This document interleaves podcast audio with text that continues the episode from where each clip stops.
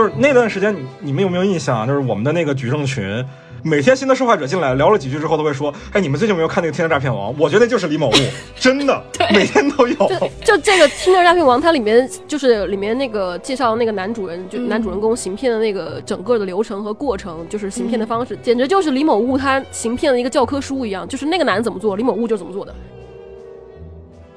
因为我们在共同的电影群以及我们吞云吐雾的听友群里面，已经发现了非常多的网友被李某物借过钱。我们觉得这个确实是不能接受的。李某物他很大的一个。打引号的长处就是他说话非常的真诚，嗯，就像我们接触了非常多的受害者，看了他非常多的就是千篇一律的说辞，然后借钱的一些借口之后，我们才会知道这个人的人品是很卑劣的。但李某也非常聪明，李某他就是不会删除你的微信，不会拉黑你的任何联系方式，他知道他一旦做了，他就是诈骗，他坐实了，他就是采用这种拖延的战术，把这个拖延的期限无限的拉长，他的每一个还款日期都是撒谎，他没有一次能还得上。不管怎么样，你做的那些事情，我们会记得，其他受害者会记得，听到这期节目的听众也会记得。对，就是有心的人也会把这期节目，也会把这个事情传播出去，就是让更多人知道，就是不会让这些人成为他的受害者。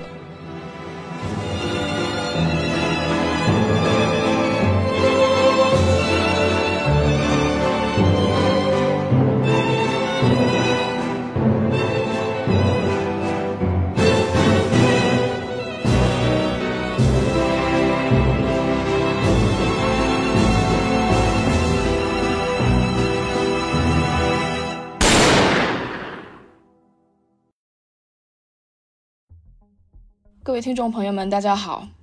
很久不见了。我们吞云吐雾好像已经有接近两个月都没有再更新了。呃，OK，好的，嗯嗯。但是为什么呢？呃，我相信看了咱们节目组之前有发过一篇曝光帖的朋友们，应该都知道，我们把我们的前主播微微给。踢了出去，所以现在吞云吐雾的节目组一共就是有小刀、大鱼跟黑灯三位主创来负责。然后今天的节目呢，我们想仔细聊一聊微微是如何作为中国版的 Tinder 诈骗王，在整个大中国骗来 骗去，然后骗人的钱财、骗人的感情，然后还欺骗他的同事、骗我们的劳动力的。今天我们也很开心能够找到微微事件的当事人，然后散场通道的主播麦高芬加入我们一起聊一聊这个很很离奇的事情吧。来，欢迎麦高芬。大家好，我是散场通道麦高芬，我不是黑灯啊。对。然后当然另一个女生就是小刀啦，来，小刀给大家打个招呼。大家好，我是小刀，好久不见。新的节目又跟大家再见面了。那节目开始之前，我们就先作为节目组的一个主要的视角，先来梳理一下微微诈骗事件的一个时间线。就是我们为什么会发现这个事情呢？是因为在二零二一年一月四日，我们二零二二年，二零二二年。好的，对。然后我们的第十九期节目就是聊聊演员，我心中。的呃，对我中意的他他他他还有他，然后就被撤下了小宇宙的主页。然后当时的那个评论区呢，其实也开始出现了一些比较奇怪的一些留言。我当时印象很深刻的就是出现了一个，哎，你就是师德主播吗？然后当时我还很奇怪，去问问了一下微微，然后他一直闪烁其词，然后也开始。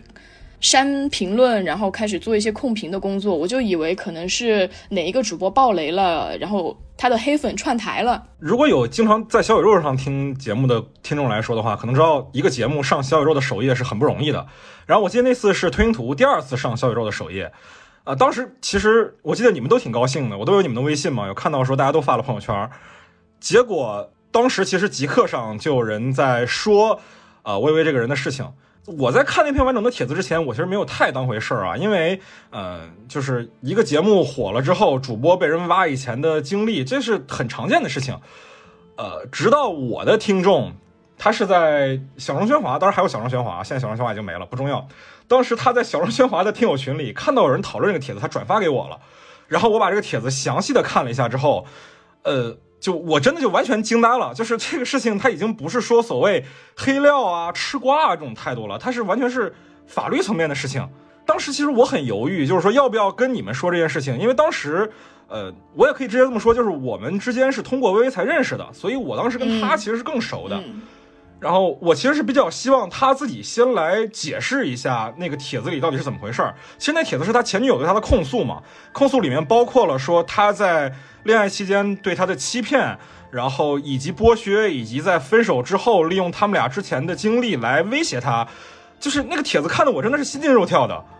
我觉得可以说的清楚一点，是微微拿他们俩的一些恋爱中的一些私密视频去威胁那个女孩。对对对对对对对，就这个已经完全是就是不是道德层面的问题了，我觉得这纯粹就是法律的问题。这个已经危害到那个社会的那个安全秩序了，已经是。对，那个女孩是报了警的。对，报了警，然后这微微啊，也就是李某物，我觉得不要再叫她微微了，这个名字真的就好像我们她她对于我们来讲还是一个就就他已经跟微微那个身份没有关系了，他在我这里就是李某物了。说真的，微微是个很友好的称呼，他不是微微，他就是李某物。对对对对对对就是太震惊了。但是因为我当时跟他是比较熟的，而且以我对于他的了解，他之前给我的印象，他不是这样的一个人，嗯，所以我当时其实还是期待着他先来解释的，而且我知道他看到那个帖子了，要不然也不会有删评论这些事情。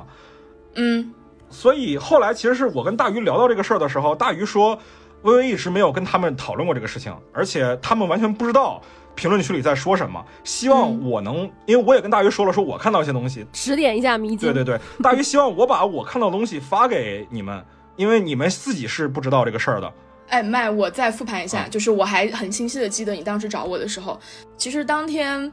我跟麦在聊这个就是评论区很诡异的事情的时候，麦就跟我说，他说大鱼，我知道一些事情，但我不知道该不该告诉你。我说没关系，你来吧。然后麦就把 把李某物的前女友写的那篇曝光帖就转给我了。我，看了之后，我大为震惊，因为我跟小刀，我跟小刀跟黑灯其实是不玩极客的，然后嗯平时看微博，我们也不会去关注一些嗯体育相关的东西，所以他前女友发的帖子，我们其实他真的是从来其实他都没有见过。前女友也是一个主播嘛，就是对真正来冲你们评论区的和在极客上挂你们的都是他的听众。嗯，对对，嗯，是的，是因他前女友其实还是有一定影响力的，所以才会有那么多的人去关注这件事情。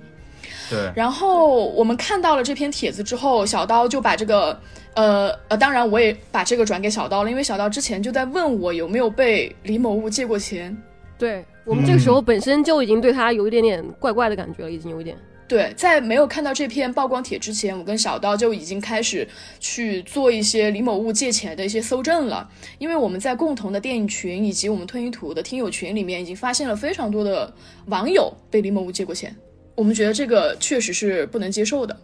对，就是这借钱，他是每个人借几千几千的借，对吧？嗯，对，一开始他借钱其实没什么，我们觉得那是他个人的一个财务危机的问题，我我们觉得他应该可是有能力解决的。但是后来发现这个事情就是，一后来又看到了那个曝光的帖子，然后我们就觉得这个事情开始慢慢走向我们不可控的一个一个方向了。对开始慢慢我们就开始警觉这件事情。对，那个帖子里面，我除了我们刚才有提到的，比如说他跟前女友之间的事情以外，就是嗯还有一部分是很重要的一部分是李某物这个人有包括涉赌也好，包括嫖娼也好，非常多，就是这种首先是不法行为，对吧？肯定是不法行为，嗯其次又是嗯很大程度的高消费。这这可以说成是消费吗？因为它就是不法交易嘛。对我可以理解。对，所以其实当时我们的感受就是他肯定还不上这个钱呢，是吧？嗯嗯，因为我们看了这个帖子之后，我们才对李某物的人品进行了一个质疑。或者说是我们已经不相信他的人品了，因为之前借钱，我们可能、可能就是在想这个人遇到了一些经济上的困难，但是看了这篇曝光帖之后，我们会真的判定这个人是个人品卑劣的人，然后我们又在怀疑我们是不是遭遇了一场庞氏骗局。然后我们到后面也印证了李某物他就是以拆东墙补西墙的方式，在网友这边大肆的搜罗钱款，然后去支啊撑他的一些消费。对对对，他比 Tinder 诈骗王唯一强的地方就在于他真的还会还一部分钱。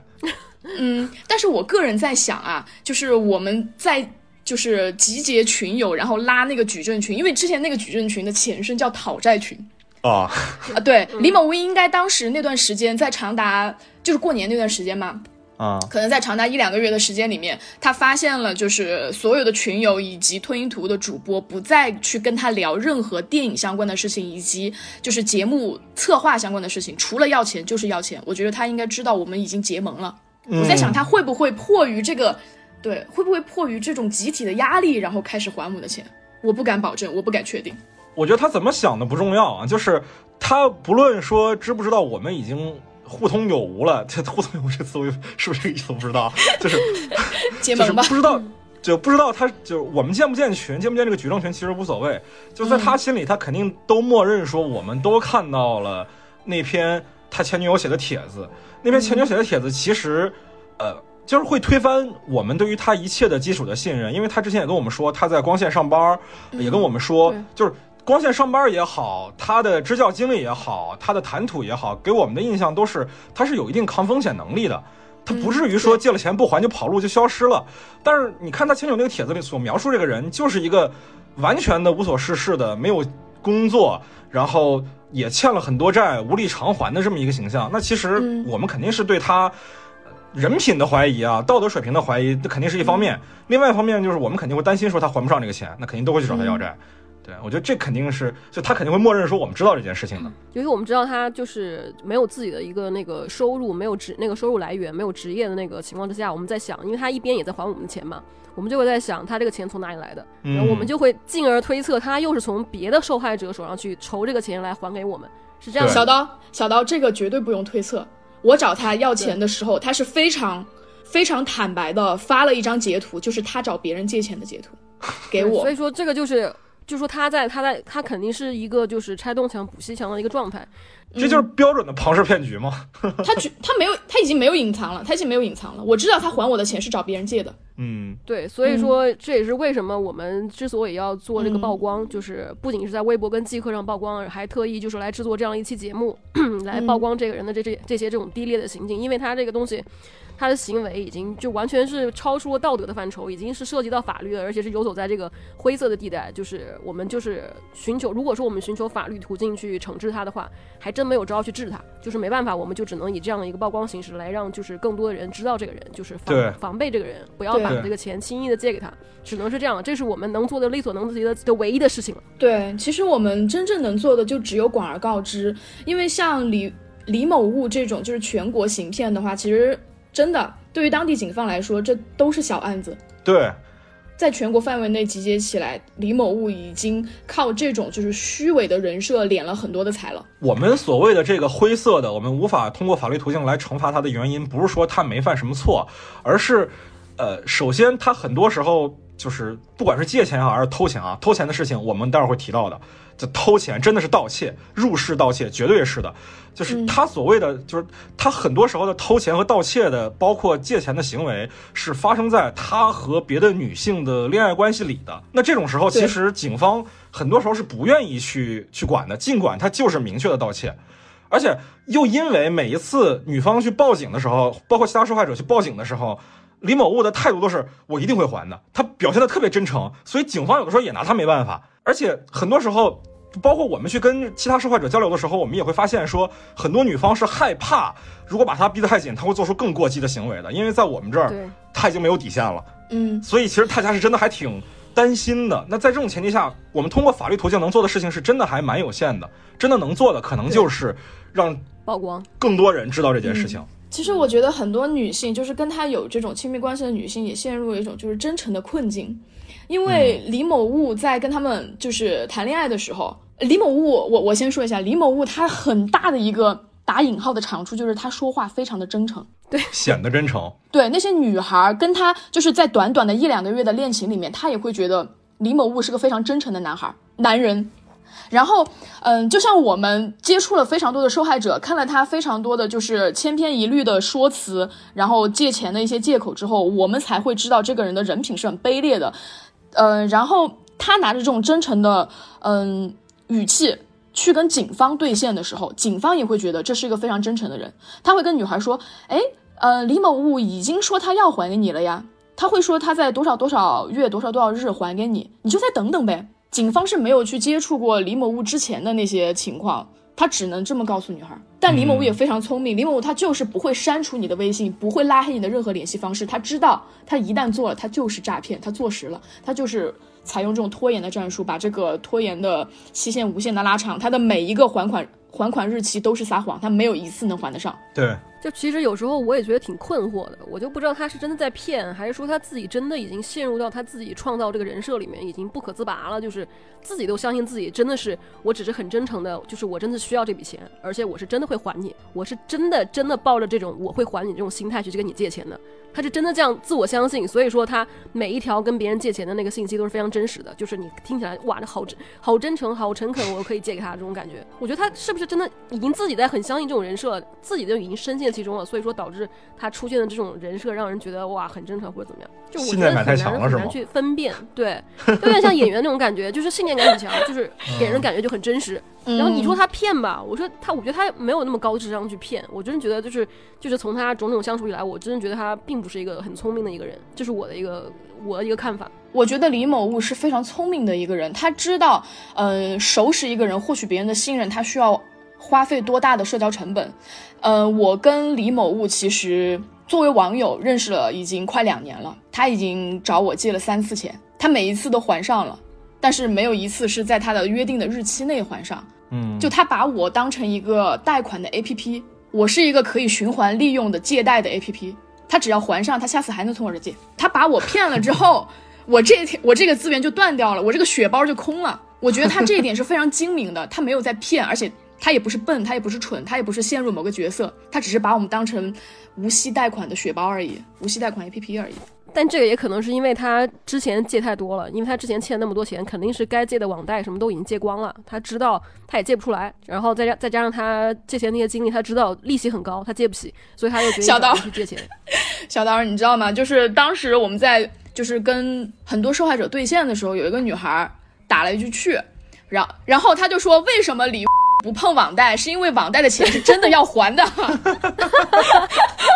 网贷的钱是不能拖的。嗯，你知道我的推测就是，我们好像在呃联系到某一个受害者，就是去年跟我们说他十二月份，就是去年年底的时候，跟李某物在亲密关系里，然后李某物从他家从他家里啊偷了九千六百块钱走。在这件事情之前，我们其实没有确凿的证据知道他是。犯罪的，就比如说他前女友说的，呃，赌博是李某物自己说的，然后他嫖娼是，呃，李某物的表姐说的，但是啊，是表表姐还是表哥来着？反正就是他的一个亲人说的吧。这些东西其实都不属于确凿的证据，只有那个受害者跟我们说李某物真的偷了他的钱，并且他还录音了这件事情，我们才知道他真的犯罪了。那我在想，这个事儿过程当中，在去年年底的这个节点上，到底发生了什么，他才？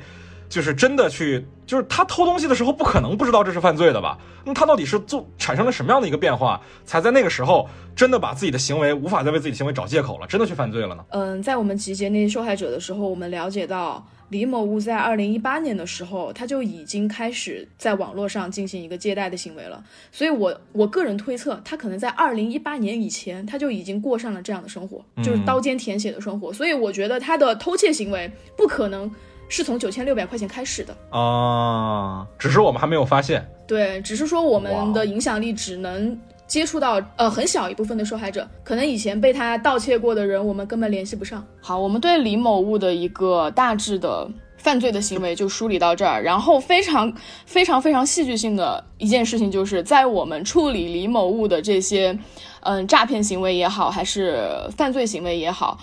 网络上 有一部纪录片。横空出世就是 Tender 诈骗王。我们在一边处理这些非常乱七八糟的事情的时候，我们也去看了这一部，嗯，口碑非常好的一部纪录片。我们会觉得李某物跟那个诈 Tender 诈骗王 Simon，呃，真的是如出一辙，一个妈生的。对对对，这这个事儿简直是太同步了，就正好是春节期间，然后我们在做这个群的时候，那纪录片也差不多是刚刚开始火。就是那段时间，你你们有没有印象啊？就是我们的那个举证群，天天每次每天就是举证群，首先那个事儿就很离谱了，就是每天都会有新的受害者进来，每天新的受害者进来聊了几句之后都会说，哎，你们最近有没有看那个《天天诈骗王》？我觉得就是李某物，真的，每天都有。就这个《天天诈骗王》，它里面就是里面那个介绍那个男主人，就男主人公行骗的那个整个的流程和过程，就是行骗的方式，简直就是李某物他行骗的一个教科书一样，就是那个男怎么做，李某物就怎么做的。基本上两个人就是就是一个模子印出来那种感觉。对，其实从《Tinder 诈骗王》里面的那个 Simon 来看的话，我觉得确实是高端版的李某物。嗯，其实，在那个《Tinder 诈骗网》里面，就是 Simon 他也是一个就是全国空降的这么一个人设嘛。他哦，也不是全国空降，他是全他是全球空降。对对对。然后对，然后李某物呢，他其实也是非常的直白的，在自己的 Tinder 上面写的是全国空降。啊，他是这么写的，他这么牛。对，经常就是宁波、上海，然后北京这么一通飞吗？对，然后经常全全国各地的电影节他都会去参加，所以我根本不知道他就是整个人 base 在哪里。嗯，我见他两次，一次是在北京，一次是在厦门。还好他有次来武汉找我，没我没见他。还好我工作很忙，感谢我的前公司那么忙，天天让我加班。对，我在想李某物这么一个无业者，他飞到全国去到底在干嘛？我非常的疑惑。对，他在全国是真的每天的消费水平都不低的。当时我记得，就是对，当然也没有什么很奢侈的消费啊，起码在我跟他的接触当中没有。就是，呃，我跟他见的几次面，我们吃饭也好，出去去酒吧喝点酒也好。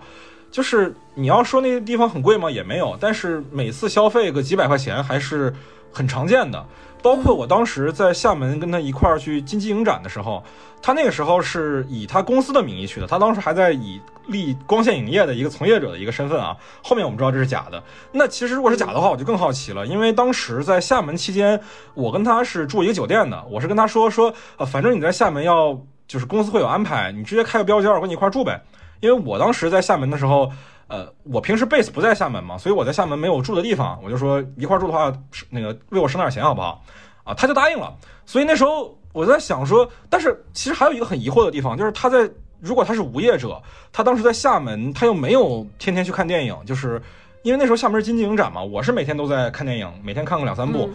他其实一部都没有跟我一块儿看过，而且金鸡影展规模其实挺小的，他如果不跟我看的话，应该就没有什么电影可以看。那我当时最不理解就是他白天我不知道在干嘛，他首先没有看电影，然后晚上他又跟我一块儿住在酒店里，那他到底去厦门是去干嘛的呢？为什么要特意飞到那个地方去，还开着个酒店？然后就很奇怪。嗯，我在想，就是因为他之前也来成都找过我，然后他想见我的老板，因为呃。对，我是做影视行业的嘛，然后他找我的老板做一些影视投资方面的就是讨论。诈骗。他对他那个时候，他那个时候应该是还是在宁波的那家传媒公司工作，就是还在升级。对，可能他去金鸡的时候也是去找人 social，然后拉投资之类的。哦，也就是他那时候也许真的不是午夜是吗？只是他光线的身份是在骗我的。时间，他他应该是八九月份的时候，应该还是有工作的那个时候。我那时候是十二月的事儿啊。啊？那 那就不知道了。啊。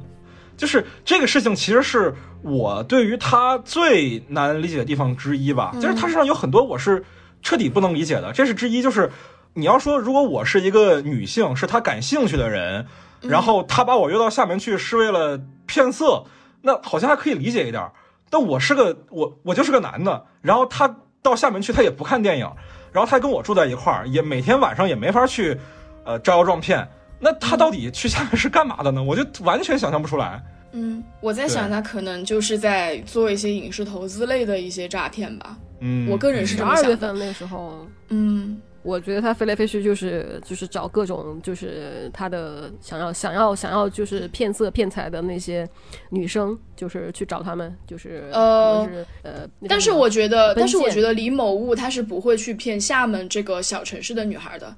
嗯，你说厦门小城市，这个听众要不满了，我跟你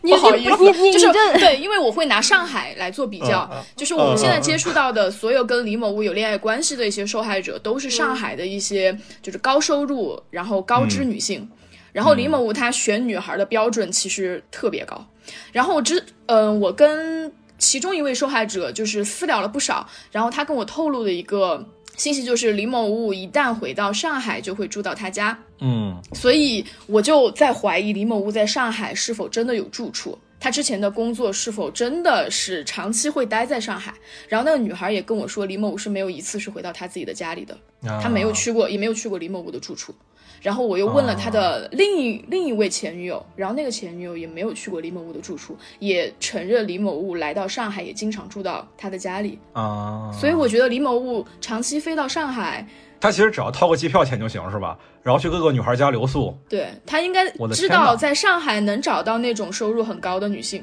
哇，要要从这个角度来想的话，可能刚才是大鱼说的吧，就是他可能真的是太沉浸在自己的角色里，倒也不是说不通。就是因为我们那时候在厦门，虽然我看电影他不看啊，但是每天晚上，比如说约了几个，因为厦门那时候除了金鸡以外，还有一个短片电影节叫 High Shorts，然后。有很多其他的呃影视的播客的主播也会去那儿，包括呃就是对，所以在那儿其实我们每天晚上都会约不同的朋友去一块儿去喝酒聊天的。那那可能就是在那个阶段里，他是沉浸在自己的角色扮演当中。即使是我可能就是跟我住在一块儿，他没办法像啊他在上海的时候啊可以流连于不同女性的家里有这样的经历，可能跟我住一块儿就没有这样的经历了。但是。但这也是他角色扮演的一部分，这是他的一种啊角色体验，也许吧。嗯，对，我可以理解麦说的，就是说到李某物的角色扮演，这就不得不再说到李某物，就是他非常繁华的一个社交展示面。嗯，他在他的。呃，因为因为我跟他认识的话，我是关注了他还蛮多的一个社交媒体的，他的 Instagram、他的微信、他的微博，给人的感觉就是一个非常高质量男性，就是非常有品位的一个中产，也不叫高质量男性，他展示的面就是一个中产。然后李某物也在大家就很多网友的面前也毫不避讳的去，嗯，透露自己的薪资。然后他透露的薪资是，呃，二十二万的年薪，然后再加上一个八十万左右的提成，所以他是一个年收入近百万的一个，也不算中产了吧，算是一个富富裕阶层了。就是对，就是我觉得他的这个人设真的是很全面的。我觉得，嗯，一方面是他会表达自己说经济收入这个事情，另外一件事情就是他其实在跟嗯大家出来玩的时候，出去吃饭喝酒什么的，他也没有说。表现出在选择的过程当中需要去照顾经济现实的这么一个情况，同时呢，他所展现的经常去，比如说他经常在朋友圈发，呃，去听音乐现场，然后还有喜欢看棒球，朋友们看棒球啊，在中国大陆这是一件非常非常非常小众的爱好，对对吧？对，很就是我在刚认识他的时候，我以为他是有留学经历的。因为我真的很难想象中国大陆如果没有留学经历的人是怎么接触到棒球这个项目的，很少吧？我生活当中是真的没有其他人的，只有那些留过学的人会对棒球也好、橄榄球也好感兴趣。对，这个确实是蛮小众，但是也确实我认识的很多游戏圈的人，他们就很喜欢看棒球，包括我自己有时候看了那个日本的那种棒那个棒球漫画，什么甲子园那种特别热血的那种，我也觉得我自己也对棒球很感兴趣。我当时接触到李某物的时候，就是因为。我在群里说了一个有有人懂棒球规则嘛，突然想要就是了解一下这个棒球这个这个球类，然后这是这对，然后这是跟他第一次接触，然后也是第一次觉得这个人怎么这么就是难以有点一言难尽，让人觉得很尴尬的一点。我一直跟他，其实我跟李李某物的关系一直都是比较。若即若离的，我对这个人就一直还是挺防备的，还好就是感谢我这份敏感吧，就是对他一直就是有所防备，导致就是还好没有受到他就是比较更深入的欺骗。所以说，就像刚之前说的，就是说他沉浸在他的人设里面。我有时候我也在想，就是我之后就是他爆雷之后嘛，我会分析这个人到底是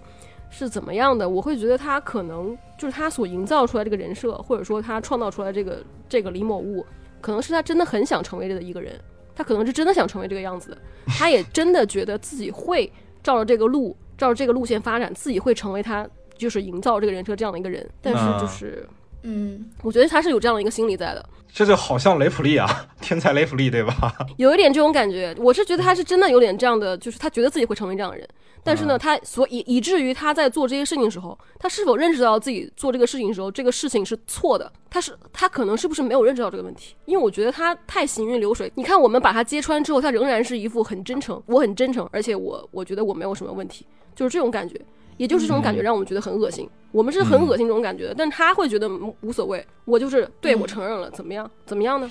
基于刚刚麦高芬说他的爱好非常小众，然后再基于刚刚小道说的他的所有的嗯一些人设说的行云流水，我跟他的前女友也有聊过，就可不可能，呃，李某物他之前的生活其实基础不差，所以他才能有有这些眼界，他能了解到这一些就是比较中产品味的一些爱好，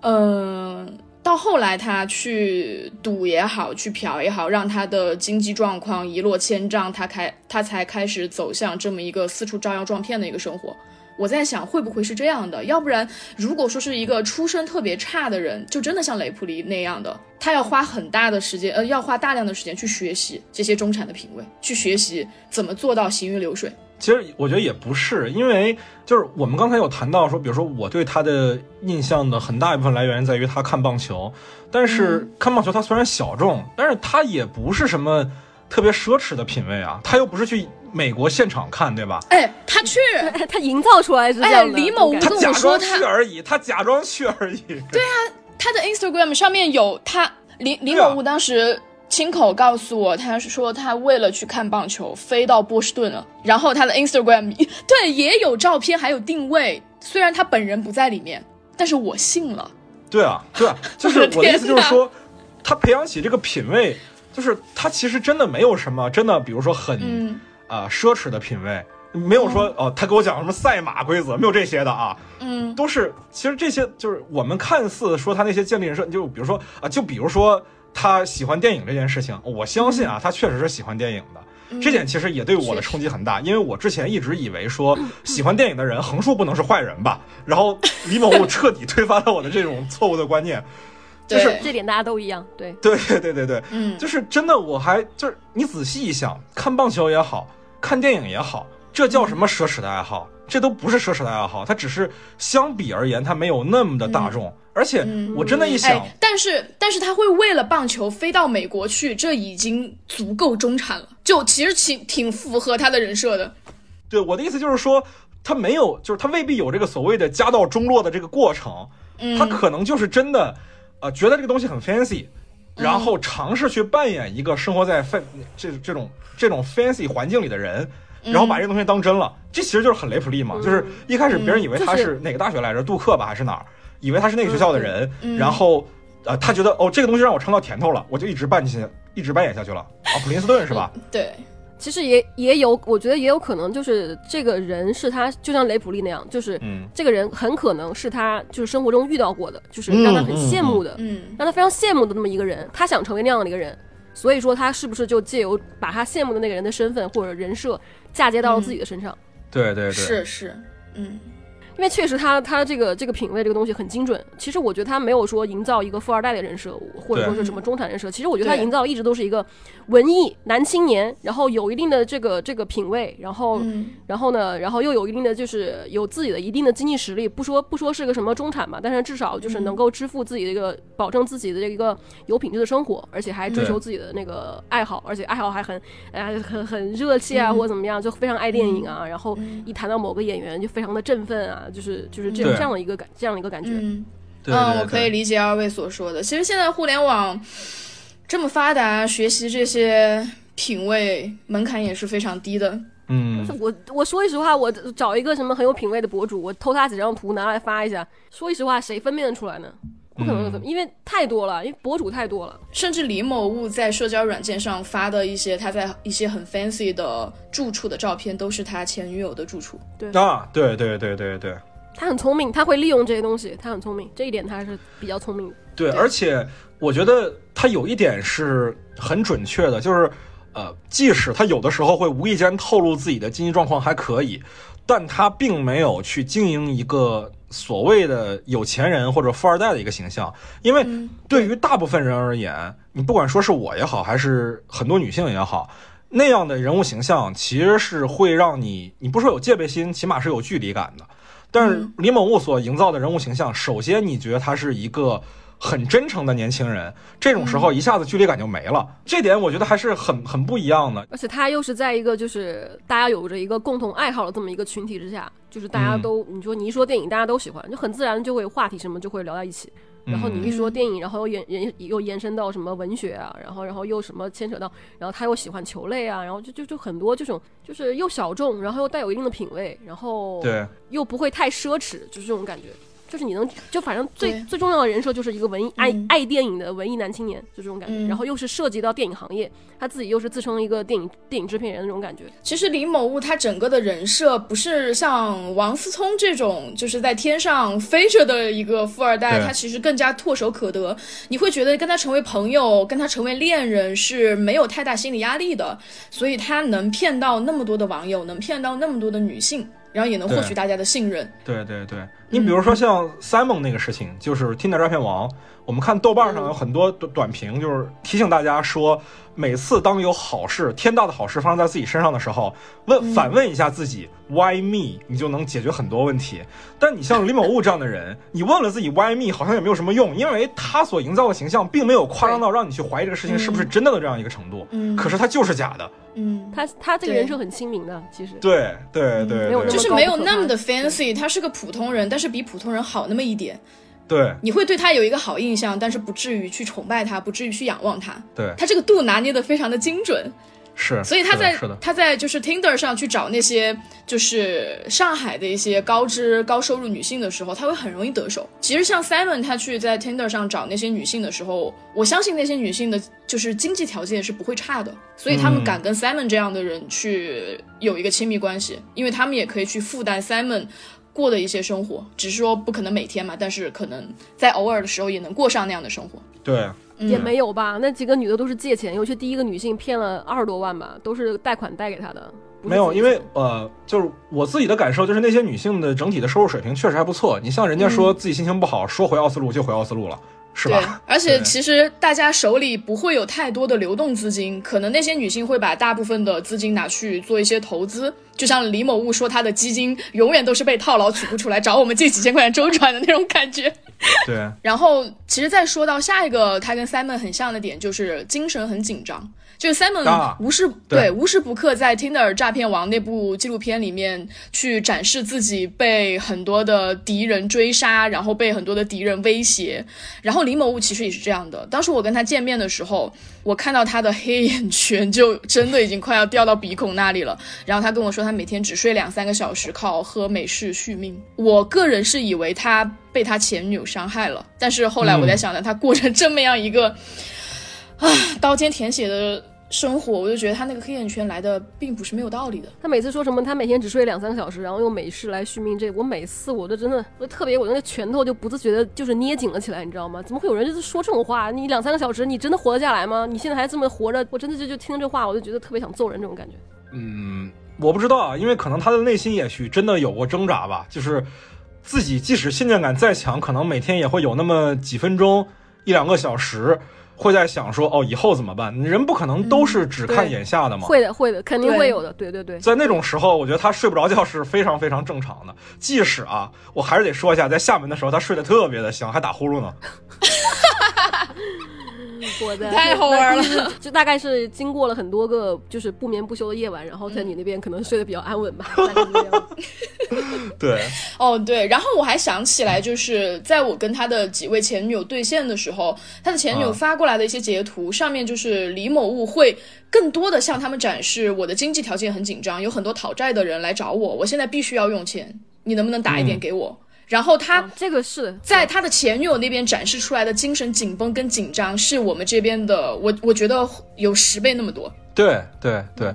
就特别像那个 Simon 给别人发自己被追杀的那个照片一样。对，为什么说他们两个像？就是这个 Simon 跟他两个人，就是为什么就是开始营造，就是开始营造这种危机感，都是在两个人已经确定关系之后，就是嗯。已经进入到一个热恋期了，就是女方对男方是有一定的信任感的时候，他就开始营造这个东西。嗯，对，因为如果就是说两个人刚接触，你营造这个东西，女方就躲你躲得远远的了，你这种人很危险，嗯。你这你还怎么样怎么样，我就不太想跟你接触了。但是，嗯一旦两个人确认了关系，就是女方对男生男男方产生了一个一定的信任了之后呢，然后男方再展示这种信任感，那女方的感觉就不一样，就会、嗯。就会有一种就是他是我的爱人，就是我要守护他，就是他有他有难，我要去帮助他，就是这种感觉。因为女性在恋爱中就是会有一种有一种这种倾向嘛，就是让女性先对他产生责任感，然后再利用这种责任感去骗钱。嗯我觉得李某物是非常善于去利用这种就是浪漫关系的。我觉得李某物他在展示自己的这么一个焦虑感跟紧张感其实跟他借钱的那个数额是对应的。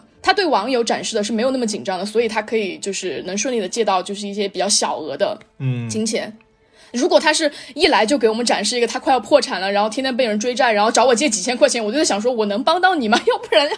你会不会爆雷啊？对，但哎，还他跟 Simon 还有一点蛮像的嘛，就是一张图一个视频就发给好多人。你记不记得，就 Simon 就是给别人发他保安满头是血那个视频，然后李某物也是经常给我们发他跟那个谁啊老失眼林卷天涯那个我们推测是他小号那个人的聊天记录，每个人都发，然后发了一个东西之后管别人借钱，每人都是借几千块钱，我就不懂了，就是为什么一张图能骗到这么多人这么多这么多钱？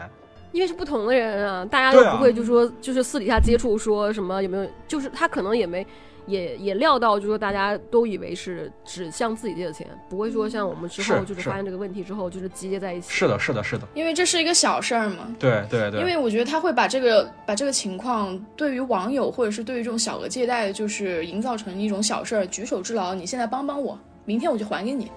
对，对，然后明日复明日，明日何其多。然后再说回 Simon 跟李某物非常相似的一点，就是他俩在众多的女人之中搞那种无缝衔接，然后还有多线并行。嗯按通俗的话来讲，我觉得他这就是有一个鱼塘。嗯，对，然后他把女性作为一个他可以收割的资源，然后让甚至让女性贷款供他使用，或者是供他还债。这一点就是我们在某一个他的前女友里面也得到了一个印证。就那他一开口找那个女孩就借好几万，然后那女孩给了他两万块钱现金，然后还去贷款去满足他的一个用钱的需求。就是其实我觉得从他最早那个谈了很久的那个，最后到谈婚论嫁那个女朋友那个事情来推测的话，其实我觉得他有针对性的去找一些高质量女性来帮他维持一个高品质的生活这个事情，我觉得他也一定是因为某些事情试错试出来的，就是他需要钱，他需要不断的借钱来弥补自己的高消费的生活也好，或者是这种。那个高筑的债台也好，就是他需要维持这个，他生活能继续，他他需要维持自己能继续活下去，就就需要不断借钱。然后在这过程中，我觉得他应该是就是摸索出了，就是以恋爱关系去，就是说跟某一个就是有高收入的高品质的女生，就是以恋爱关系来获得金钱这个道这个途径，可能对他来说是最便捷，也最就是最准确，或者说是嗯最能够就是很快的筹到钱，然后而且筹到不少的钱的一个方式。所以风险小，利润高。对对，是这样所以他就的。对，所以他就是不断的在利用这种方式，在嗯就是在 Tinder 上面就是找寻找猎物，然后就是嗯就找那些，因为 Tinder 其实 Tinder 这个软件就是其实也也，我觉得它这个软件也真的是很帮助他，帮他很大帮了他很大的忙，因为它里面嗯就是直接把一些人的一些标签都给你贴好了嘛，对吧？嗯我要找什么样的人？我要找高收入的，是吧？那它涉及到哪些行业、哪些职业？然后以及我要找一个就是还就是长相外貌还不错的，是吧？那他其实它里面的照片也贴出来了，所以说这这就完全完美的给他提供了一个很好的就是嗯。寻找猎物的一个平台，所以他就嗯。基本上就是这个 Tinder 就是他的主战场，他那里而且本来就是按照我们就是受害人的这个这个这个这个他们的来历的话，基本上他们的认识方式都是在 Tinder 上面。其实，其实李某物，其实李某物真的是全网骗。他的前女友，不管是他从微博认识的也好，豆瓣儿认识的也好，Tinder 认识的也好，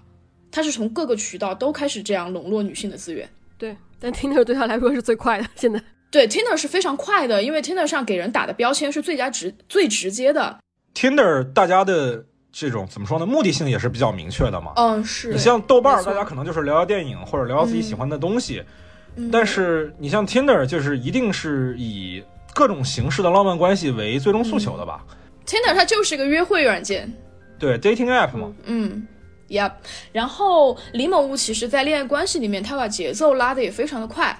他的真诚再加上他很多虚无的许诺，其实会让女生更快的掉进这个真诚又温柔的陷阱里面。其中有一个呃，他前女友也是个受害者，跟我讲了一个事情，就是那个李某物说，呃，你喜欢运动，OK，我买了一件始祖鸟的冲锋衣送给你，但是它卡在海关，不可以那么快拿到。然后始祖鸟现在还没有飞过海关是吗？是啊，别说什么始祖鸟的冲锋衣了，就我们那个金鸡的那个什么那个小也没有那个那拿到个很丑的那个鸡的吉祥物，我们都没有收到过啊。对他，他说要送给就是吞云图内部的人嘛，就是我们没有一个人收到过那个包裹，没有一个人收到那只很丑的鸡。啊，对，就是李某物他会先去嗯推一个非常虚无的付出或者承诺，然后去换取一个他能给女性借款的一个理由，就是我现在已经嗯已经给你买了冲锋衣，我对你很好，那我现在有难，你是不是你是不是也能去对调动一下你的嗯存款，调动一下你的什么网贷，然后你弄出来帮帮我。我先我先给你一个看似有好处的好处，反正对有没有到时候再说。你先借我钱。嗯，他他很有心机，李李某物非常有心机。对，但哎呀，其实我还想谈一个其他的话题，就是他在浪漫关系里的另外一个问题。嗯就这件事情他，他自己的说法是他只跟我和大鱼和黑灯三个人说过，呃，就是他把另外一个女生给搞怀孕了嘛。然后，其实我们在之后的跟其他受害者的接触当中也知道，这样的事情也发生过不止一次。那嗯我可以推测出来，他应该是有非常多的无保护的性行为的经历的。我不说怀孕这件事情吧，我就单说疾病传播这件事情，这个人真的还蛮可怕的。坦白讲，真的蛮可怕的。嗯，他很恶心。对，就是说真的，如果之后某一天告诉我这个人就是他的反社会人格的属性来自于，比如说他得了艾滋病之类的，可能我也不会太惊讶。说实在的，对，但是我觉得这个事情危险性行为并不是男方一个人能主导的，我觉得女方也应该去反思一下，为什么他能同意这种危险的性行为。所以我觉得这个东西，呃，我们要拿出来指摘李某物的话，我一直都在犹豫，这个东西是不是李某物的罪行。我觉得女方她对自己的一些什么生理安全或者是一些什么，我觉得她也无论如何，我们也算是一个呼吁吧。我觉得就是对，真的是要呼吁一下。对对对对对，因为就是你要说，比如说他跟我们说的那个事情是一个孤立的话，我觉得倒也无所谓了。那就就可能也就是，那就是可能那不呃可能不具有普适性吧。但是后来我们嗯又听说过，之前也是有类似的事情的。就是我我一直是觉得，在李某物的这件整件事情里面，呃，骗钱、骗感情，这些都是属于。程度在一个层面的，不算是非常非常可怕的。但如果他把一个人的生命健康给毁掉的话，那是完全另外一件事情了。嗯，对对，确实。就像你说，如果他反社会的话，对，而且真的，我现在就是你知道，我那天开始想这件事情之后，我就觉得，从这个角度来理解的话，他的那些行为好像还真的是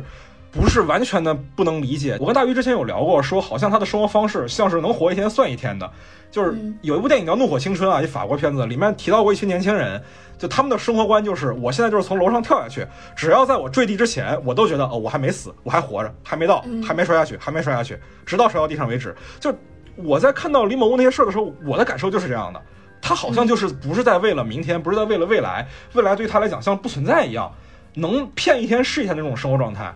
嗯，那好像真的哪一天我要知道他是因为绝症才这样的话，我一点都不会惊讶。我也不惊讶，我觉得他就是那种人。那真的好可怕呀！说真的，这种生活方式是不是叫 YOLO？我最近在豆瓣上有学习到这个词。但 YOLO 一般是个好词啊。不是你把他这个生活方式说有点颓废美了，就我觉得他不是那种感觉，我觉得他就是颓废美怎么就小美朋友了呢？我觉得很颓啊，没看出美来。这是一个电影里面，你刚那样说，电影里面那样人其实是有一种颓美的感觉，但是你放他身上的话，就就有点，他真的是这样子吗？这这你说的好像还还挺活的还挺热烈的，还能过一天是一天，就是这么活着。如果他真的是想要就是活一天算一天的话，我觉得他不会再继续在听着上寻找猎物。就是他身上有非常多我不能理解的地方，只是说我目前能想到的一种解释的方式。他比如说他哪天要艾滋病而死啊，我是觉得一切都说得通了，只能说我有一个这样的观点而已。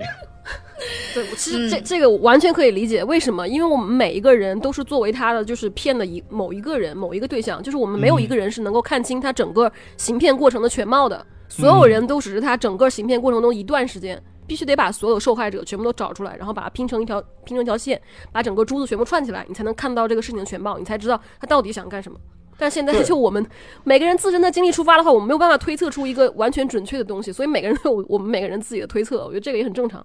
对，但你知道，就是有一个地方，我真的是到现在我都觉得很困惑的，就是，呃，你知道我们这个之所以今天会坐在这儿聊天，是因为他的那个前女友写了那篇帖子，而他的前女友之所以会写那篇帖子，呃，原初的点其实是来自于李某物自己对于他的坦白和忏悔。李某物自己把自己的真相说给了那个女孩听，然后那个女孩一下就震惊了，才写了这个帖子。那你其实我们在之后跟其他受害者接触当中也知道，说他有时候偷钱之后也是主动跟女孩说啊，我偷了你的钱，我拿了你的包。我就是就这事儿，在我这儿不能理解的地方就在于，如果他真的是一个毫无底线、没有良心、没有原则的骗子的话，他又为什么要主动说这些事情？因为他主动去坦白这些事儿，真的给他惹了很多麻烦。他是被动的，他没有，他是被动的，他是女方询问了之后承认了，他没有主动去认错。对，他是被动的，是那个呃最开始的那个就是就是我们叫他 A 吧，就是就我们看到那个帖子那个女主嘛，那个前女友李某是因为他是。被前女友反复逼问了高考成绩，然后他说错了几次，就某一次前女友再问的时候，他瞬间就崩溃了。嗯，还有那个天津的生活经历啊，对李李某物也是对不上的，所以他的前女友就是在一次一次的漏洞里面发现了这个人有可能是一个长期说谎的人，然后去逼问李某物，李某物才去承认的，就是关于偷包的那个那个事情。就如果你不亲口去跟他承认，你不去告诉他这个东西我是先借走的，我是什么时候能还给你的，他这个入室盗窃的罪名就坐实了。他不承认的话，那他就真的是犯罪。但偷九千六百块钱那个事儿是完全他自己承认的呀，女孩甚至都没发现这个事儿。他说他会还，李某物说他会还啊，所以他其实是一种，对，李某物是主动承认我拿了你的钱，而且我什么什么时候会还给你。啊，呃，也就是说，其实这是一种风险规避呗。对。啊，可以这么说吧，就是把他整个就是犯罪行为给合理化了。我不是偷你的钱，我是借你的钱，只是我提前没有告诉你。他可能他可能发现这个钱也确实是数额比较大，我觉得，嗯，他就是因为你想他借钱都是三千、四千、一千、两千这样借，突然来个大的，他可能确实也是这这九千九千六不是说你这儿甩五十那儿甩一百就拿了，可能女孩发现不了这个数额，他是不说他一定会。一定会被警察抓起来的那种。嗯，也是啊，五千块钱以上就够立案了，是吧？对，三千三千就够就可以了，三千就够了。啊，然后我还有一个就是非常理解不了的，就是如果他真的想要去到处骗的话，他为什么会告诉我们他的真名？就是不管是他对网友也好，还是对那些就是比较短则的一些前女友也好，他都会告诉别人他的大名。很奇怪，因为当时麦就是转发给我那篇帖子的时候，我在看前面那那那大部分的时候，我都。大脑在爆炸，我在想说他说的所有的话都是假的，包括他的大名。但是我看到后面就是那个警察局出来的那个保证书之后，我发现哎，名字是真的，我我也很震惊。就是你明明可以骗我，但是你却告诉我你最真实的信息。对，就我确定这个名字是真名，也是因为在厦门的时候看到过他的身份证。就是我之前一直觉得这是个。艺名吧，太不像真名了。是啊，他那么多名字，这这个叫微微，那个叫什么什么的，就是什么晚欧啊，什么微微啊。但是连名带姓的大名，他是没有骗过我们的，从头到尾都是真。所以他他这种就是一真一假的这种人设，然后再加上这种真诚的态度，确实就是，反正我个人的推断就是，他是像雷普利那样，他真的是想要成为那样的人，他真的想。嗯，但是他没有能力，所以他不得不去那怎么样怎么样怎么样，再加上他有一个很大的窟窿要去填补，所以说他不得不想一个生存的办法来让自己就是维持这个人设，然后就是说找女孩或者说找一个恋找一个有钱的恋人来帮他就是支付一些什么债款，这个可能是他能够能够想到的，在他能力范围之内能够做到的。然后又又是比较容易能那个得到的，就是帮自己填窟窿的方法，就是也是可以让自己离自己理想中的那个人设更进一步的一个方法。我觉得可能这个是造成他就是一步一步越陷越深的这么一个动机，呃一一一个动因吧。我我自反正我是这么推测的吧。嗯，不然他有太多就是行为上让人觉得很费解的地方，就是你又又真诚，然后又又骗人，我就不知道你在干什么。所以我是觉得他还是可能是更偏向就是雷普利那样的一个一个心态，但是呢，他的做法又是跟那个诈骗王一样的一个做法，就是对啊，就很矛盾。这个人，这个人真挺矛盾的。我在想另外一种可能啊，就是说他的真诚是在给他的骗局来加码，也就是说他并不害怕骗局被揭穿，因为他知道就算被揭穿了，他所要付出的代价也很小。就比如说，我们今天做了一期节目，这也就是能做到的最大的事情了。法律很难惩处到他，然后那些他所借的钱，他也只要还上就好了。他付出的代价是非常小的，所以他也不介意说去把他的真实的信息来告诉你，尤其这些信息不损害他的人设的情况下。虽然他的真名很可笑，但这个事情并不让我们怀疑他的那些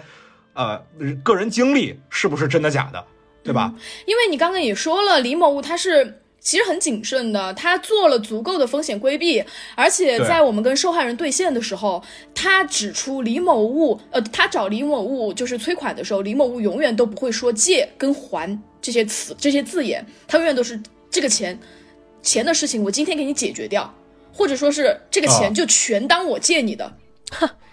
可笑对。他是非常谨慎的真的好气人啊！对，他是不会，他他心里知道他不会为这个东西付出太多的代价，他不在乎。嗯嗯，也或许是他过了太多年这样的生活了，我们根本就伤害不了他。对他，他我是真的觉得他是真的是，你你你想想，他一八年就开始这样了，而且一八年他嗯曾经也是借过一个，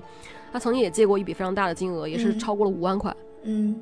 而且而且李某物他欠的那些赌债，那些最大的债主是他知道他真实的家庭住址的，是会上门讨债的。我们这些就是几千几万的一些小额的借贷，在李某物面前就根本就不是事儿。对，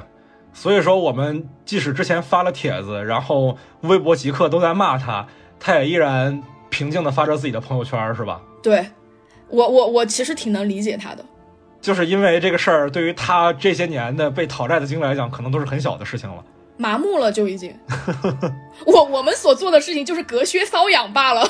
哎是啊，你们这些小伎俩在我面前算什么啊？看我继续骗下一个。天这种哪太离谱了。天啊！然后，然后说到说到 Tinder 诈骗王的那个 Simon 跟李某物更像的一点就是，呃，Simon 是经常展示他在全球到处飞住五星级酒店的一个。嗯，日常，然后他其实真实的住址是在以色列一个非常破旧的一个筒子楼里。然后李某物其实也是，他会展示他住的一些高档酒店。但是小刀，你还记不记得我们在录贾樟柯那期节目的时候，我们有一次短暂短暂的一个视频通话？我当时很惊讶，李某物背后的背景居然那么的破败。啊，我没有我没有看得太清，我以为就是在他他他当时背景挺暗的，我没有看得很清楚。我我看到了，就是挺破的。我当时在想，嗯他会不会在外面出差，然后恰好住到了一个不太 OK 的酒店，或者说是他在某个朋友的家里。我当时有有有一点疑惑，但是我觉得这个是配合着他就是全国到处飞的一个人设，我没有去多想。嗯，再加上就是发帖的那位前女友说，她在广西的那些支教的生活，其实就是为了躲债。对，这个他自己说的是自己在云南支教，但其实是在广西躲债嘛，对吧？对，然后他发的那些非常破败的那些朋友圈的照片，应该就是李某武那段时间最真实的住处。我就觉得对，或者是从云南支教的一些网上偷的图嘛。真的很玄幻。嗯，我现在甚至觉得他仍然在躲债，而且他，嗯我觉得他现在应该也不会在宁波、上海或者是北京这些地方，我觉得他仍然在广西。嗯。我感觉啊，我自己是这样感觉的，就是说，比如说，然后他不是有这些就是正在交往的女友嘛，比如他要来上海，就出一个嗯。几百块钱的那个机票，然后过去在上海住一段时间，然后嗯。再继续回去躲债。因为对。可能他的个人信息也会透露他的行踪，然后那些追债人可能也会知道这些这些什么嗯。他的行踪在哪里之类的，然后他可能也是利用这些东西在躲债之类的。除了那位发帖的前女友知道他最多的信息之外，我们其实没有一个人知道他最常用的那个住址在哪里，我们是找不到这个人的。对，对。哎，我们 我觉得我们这个节目跟《天才诈骗王》那个纪录片真的完全不一样。你知道，就我看那个纪录片的时候，我一直是觉得哦，这个事儿会被解决，就是中间尤其那段那个女孩儿 Panila 还是谁说那个说，嗯呃，就是 Who's gonna do that? I'm gonna do that。说那时候其实特别燃，对不对？但是说真的，我们这节目上来就跟大家说了，我们男的没辙。那个女孩是艾琳，对我觉得非常对《天着诈骗网》里面，就是他展示了三个女女女人的形象，我觉得完全就不一样。我觉得就是那个 Cecilia，她是一个非常气愤，但是她不知道应该怎么办，怎么去报复的。然后那个就是佩妮拉，她是有一定动作，就是我们现在只能做到佩妮拉这个。呃，那个程度就是只能把它公公之于众，对但是艾琳是能真的把 Simon 搞死的那一个，我们没有一个人能做得到。对，嗯他那边关键是那个艾，是最后那个艾琳吧，她联系到警方，警方在帮他做这个事情。包括中间第二个女性，她也联系到警方了，然后一直有一个调查记者在帮她做这个事情，然后最后最、最终就是调查到这个人的确是虚假的，然后而且涉及到了就是也查到这个人是涉及到诈骗了，关键这个人他真的诈骗了，所以警察会出动。这个这个李某物他他钱还了一部分，然后你又不知道他下一个又是借的谁，然后又是怎么样的一个原因，然后就是还没还，我们都不知道。警察就根我们我们不能成为艾琳的原因就是我们不能让李某物真正的痛呀，对，对钱就是他抓不到他，说对，钱是目前能伤害他根基的，就是唯一一个东西，我们没有办法去扼住这个喉咙，呃，我们只能说是哎把它公之于众，然后让大家知道这是什么，这是个什么样的人，然后缩小他的一个就是资源。对我们唯一知道是他之前在球迷球迷群就是借了，嗯也是借了不少钱，但是每一个人借的金额很少，好像是一两千块钱吧。然后那球迷群又是也是棒球，也是那个棒球球迷嘛，然后大家可能就是很多留学生背景啊，就是家境都还是比较殷实的那种，然后他们可能觉得一两千没什么，也就没有找他要。但是其实如果这个金额凑起来的话，是可以把他就是就是用法律来惩治一段时间的。对，就是他在球迷圈那边已经爆雷了嘛，直接就人间蒸发了已经。就是虽然我们现在能做的只有广而告之，但是呢，我希望下一个人在网上去搜索李某无这个人的时候，能够看到我们的帖子，看到就是那位发帖的前女友的帖子，因为我们这边的事情是如何扩大到现在这个程度的，也是因为我们看到了他前女友发的帖子，所以广而告之这件事情并不是没有作用的。我希望它成为一个连环，然后一环一环一环爆下去，然后最终到一个到一个程度的时候，是真的能让李某无痛，能真的惩罚到李某无的。这个事情是有意义的。对，而且我觉得我们今天在这儿来谈这件事情呢，除了一方面是说之前我们都作为李某物的朋友，然后我们今天啊、发现了这件事情之后，我们觉得我们有责任来啊、就是告诉其他人这些事情，来停止其他人受害以外，我觉得还有另外一点，就是在于，呃，我觉得我们是能从这件事里面总结出不少的经验教训的。真的，对于我而言，反正是不少。尽管说实在的，我在这个事情里面，其好像也没有付出太多的代价，但是我真的从这个事里面学到了很多东西。对我，我我确实学到了很多，因为我觉得我真的太容易信任一个人了。嗯，对我也是，我也是。我之前一直觉得，就是跟我有一样爱好的人，应该就是可以信任的人。但是现在就是完全的推翻了我这个观点。就我觉得你就算是有一些欺骗也好，呃，不至于说道德败坏吧。就是，就是。就是李某物这个地方，我真的是完全没有办法替他找到任何的道德上可以开脱。就你知，你知道我跟他现在的最后一次的聊天记录，都还停留在他跟我说：“你先把年过好，解释会等到的。”就是他所要他说的这个会对我们以及推行图的听众们做的这个解释。那直到现在都还没有吗？现在是什么？现在是我们在替他解释了，解释这个人是没法解释的，对吧？他他是没有办法解释的。他之前跟我我们当时内部逼问他的时候，他也说要解释。他说：“你们放心，我会做一个什么？我现在正在准备一个什么什么解释，什么什么证据，什么我的学历，我的什么工作证明，这些我都会准备好给大家看。”但是那天我们内部已经把他就逼问到他根本拿不出来这个东西，他怎么在解释呢？李某物连学信网是什么，他可能都不知道。对啊，所以说这个东西这个事情，我们内部已经把他给就是遏制住了，他没有办法去做这个什么证明了。如果他真的是、嗯他还有脸再去做这个证明的话，那我真觉得这个人太无敌了。嗯，而且我觉得很戏剧性的一点就是，麦高芬当时提醒了李某物一句，就是你尽早解释，你的社交成本就会越低。李某物答应了，他说会给就是吞音图节目组内部一个解释，但是我们始终没有等到，所以他承担了就是我们把他全网曝光的这个后果。嗯，我觉得他可能一开始就想好了要接受这个后果了。我觉得他可能没有想好，就是在我们发声明的时候，他可能觉得这这就是我们的一个最终的动作，因为当时发声明的时候，我们其实还是。嗯，比较和善。说实话，我还在群里面感谢了我说我说谢谢微微之前的工作。嗯，那是啊，我们当时也不知道还有后来这些烂事儿。真的，我觉得一看，我的天哪，还有什么偷东西的，这个简直是就是完全的，就是他真的就真的，我这我现在只能说，如果哪天他告诉我他这些都是出于他得了艾滋病，然后就是反社会了，我就我才能理解这个人，要不然真的我找不到一点解释，太离谱了。是的，确实都是第一次碰到这样的事情，就是自己被骗到被骗到这个程度，确实对我们来说好像都是第一次经历这个事情。我们当时想，也就是做一个干净的切割，我们再也不要跟人有任何交往。然后他把我们所有认识人，就是认识人之间的钱也全全部都还清了。好，那 OK，你不要再跟我们有任何来往，OK 了，我们也不想再见到你。但是没想到之后就很快就爆雷了，就有受害者找上找上门来，就是说他又找他借钱了。我们这，我们当时。哇，这篇声明其实就像一个导火索一样，它并不是一个最终的动作。然后，嗯对，呃，其实李某物这个事情让我在很长一段时间里面就是没有办法，呃，我其实，在很长一段时间里去强迫自己接受他是骗子这个事实，因为我跟李某物确实也认识了那么长时间了，我没有办法接受。对，就尽管我真的只是他播客上的同事，也尽管我只是跟他线下见了一次面，真的，就所以我很能理解为什么就是诈骗王，就是那个 Simon 的女朋友，在知道自己被骗之后，她还是没有办法，她她没有办法就很快的去把 Simon 那个电话备注的后面那颗心给移掉，她不敢相信，她不想去承不想去承认这个事实，真的，对，我我我他妈连做梦都能梦到李猛物，我真的服了。他要知道这事情，贵州还在偷偷笑。我跟你说，我那啊。我这边对他的印象就一直是一个，就是呃，就他他他其实一开始说的不是制片人，他说自己是搞外联的，就是凑钱的，就是给拍电影之前就是凑钱的那种投资的。他说是投资人，对，我也觉得这种人也就就就就就是。再加上他谈吐，我一直觉得他就是一个热爱电影，但是并不懂电影的这么的一个从事电影的人，给我感觉就一直是这样。嗯。然后我跟他走的也不是很近，行业的大大多数人，对，我记得有两件事情是真的让我怀疑他的电影积累的。一件事情是在推云图物的听友群里面，首先他不认识小田切让长什么样，然后其次他以为小田切让姓小田，嗯啊就是对，就是这两件事情让我非常的。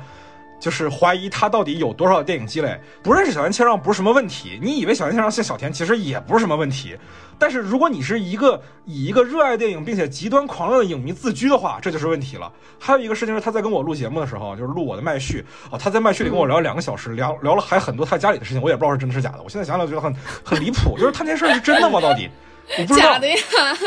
就是就是那他假的怎么能编得那么的顺？我当时都没有觉得有什么问题。嗯，对，呃，我说回来那件事情啊，让我怀疑的事情就是他以为黑泽清是黑泽明的儿子。嗯，我说你是唐宋元明清这个逻辑吗？就是特别奇怪。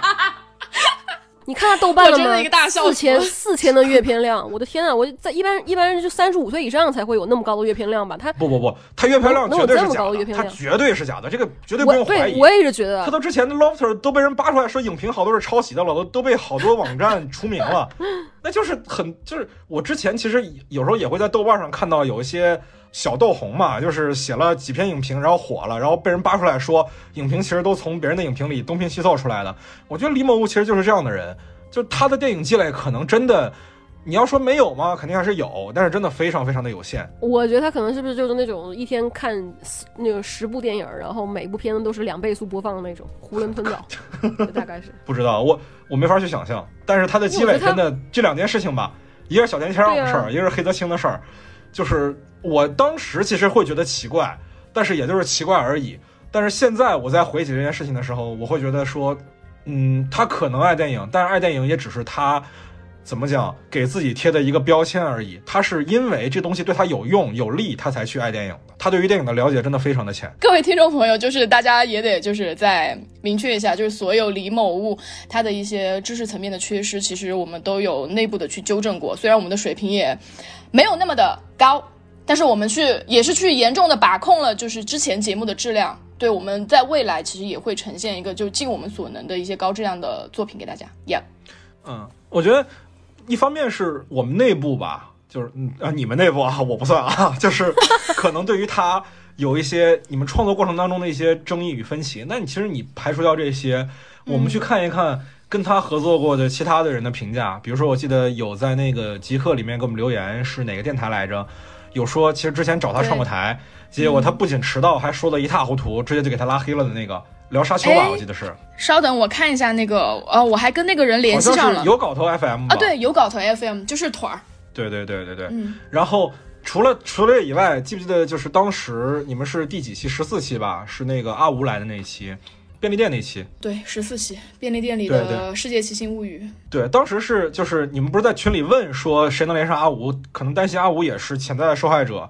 然后我听了一下那期节目，大概听了一下啊，听到前面说阿吴经常去资料馆，我就去在我的各种资料馆转票群里搜阿吴两个字，然后真的找到他了，非常神奇啊，也是。对，幸好他没有被骗钱，他也被借了，但是他没有，就是他比我们要警惕，他没有借给他。对，阿五也是一个很敏感的女孩。对，而且他真的很厉害，后面也帮到我们很多，找到了他的豆瓣账号之类的。嗯在那期节目里，其实后来我跟阿吴也有聊到，阿吴就是说，诶，是他是在跟我单说，还是在群里说的？就是说，就是呃，录完那期节目就干脆就再也不想跟这个人聊天了。李某物事后还跟黑灯说过，说之后还想找阿吴来再接着节目里聊，但是其实阿吴自己对他的态度是，就是这人也就见一面了，绝对不要再见第二面了，跟黑历史一样。因为他跟李雾两个人本身是最先接触是私下就是真人见面嘛，最先接触的。嗯然后他嗯。当时我记得他当时说句话我印象很深刻，他说这个人各种行为很让人下头。哦，对他对嗯。阿吴求爱点评很精准拒绝了。哇哦，天啊！天，难怪。非常离谱而且阿吴又是好像也是科班出身的吧，他是学导演的，嗯，那自然是看不上，那这个自然是看不上他对什么电影的那些混乱的理解。其实作为节目组内部来说的话，我其实我们对于李某物擅自去邀请一些我们不认识的嘉宾，然后去录一些没有跟我们讨论过选题的节目，这个行为我们是非常的反感的。对，嗯甚至他之前有，嗯，直接甩了几段音频，就是素材到群里，要求黑灯老师给他做剪辑，我们就直接言辞拒绝。对，就是你，你不要，你不要把这个电台当成你自己的一个财产，也不要觉得你是这个电台的主导。所有的选题跟所有的嘉宾，你要同步给我们，我们认可了，你再去做一些执行，做一些劳动。然后甚至有一期他是，呃，因为李某物经常会用会用他精神状态不好，想要录音为由，然后再去找一些 Tinder 上认识的女孩去录音。他甚至有一次自己剪辑了一期节目，想要上架，想要上线，然后被你们拦住了是吗？极力的、极力的拦住了，极力的拦住了。他剪的那期节目非常的粗糙，而且我根本就听不下去，我也不知道那个女孩是谁，而且我也不知道他这期节目想要讲什么。我当时非常生气。直到现在你都不知道那个女孩是谁是吗？对，李某物他会跟他的前女友承诺说，在年底的时候送一期专属于他的节目，这让我也是非常反感的。就是嗯这你不跟内部沟通协调，凭什么我们要做一期节目去帮你讨好你的恋爱对象呢？嗯，确实，就是他自始至终没有把《吞云吐雾》当做是你们四个人的节目，对一，直都是他自己以为这就是他的嗯，私人财产。类似吧。因为当时，当时我们在电台成立之初做一些工作内容的划分的时候，他是主动承担了就是对外公关的这一部分的工作。他可能会有一些幻觉，就是他可以去主导这个电台的走向，甚至说这个电台的内容。就我觉得这是啊非常的，就是说不通的，也是非常离谱的。然后 P.R. 他以为自己是老板了，嗯，对呀对就是他也会对他的前女友，嗯，说他在 Tinder 上去宣传我们的电台是经过我们认可的，是说我们鼓励他这么做的，但是我们绝对没有，我们绝对没有计划在就是这种两性交友的约会软件上去宣传我们的节目。你可以去豆瓣，你可以去微博，但是两性交友的约会 app 就绝对不可能。然后他通过 Tinder 认识的那些女孩拉进我们听友群里面，我们也觉得非常不合适。我也去跟他聊过了，我说你拉进来的这些女孩 根本就不是我们电台的一个垂直的粉丝，她们可能根本不喜对，不是影迷嘛？对，只是啊只是你私私下认识的朋友，你你你现在把我们的听友群搞得像后宫一样，对我当时有这种感觉。我真的不能理解。而且到后来我才发现，就是我们嗯播客的那些节目下面的留言板里面，呃，有很多都是他从 Tinder 上就是邀请过来的女孩儿，所以我当时也在也在想，我说，哎，微微怎么那么快就有这么多？个人的粉丝了，因为下面会有很多的嗯账号说啊，微微真好，微微真可爱，微微的声音真好听。我的天啊！我现在能想通了，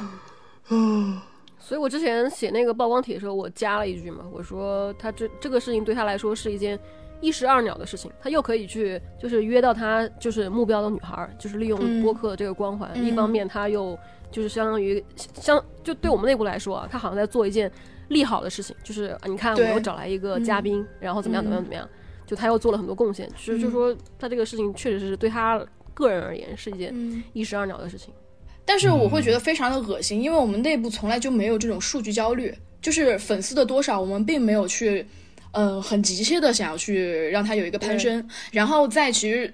第十六期我们的那个节目聊社交网络的时候，我也讽刺过他，我也在说你在 Tinder 上贴我们的播客，呃，我觉得你可以去列出你的头衔，因为大家想当斜杠青年。呃，想要去通过一些什么展示自己的一些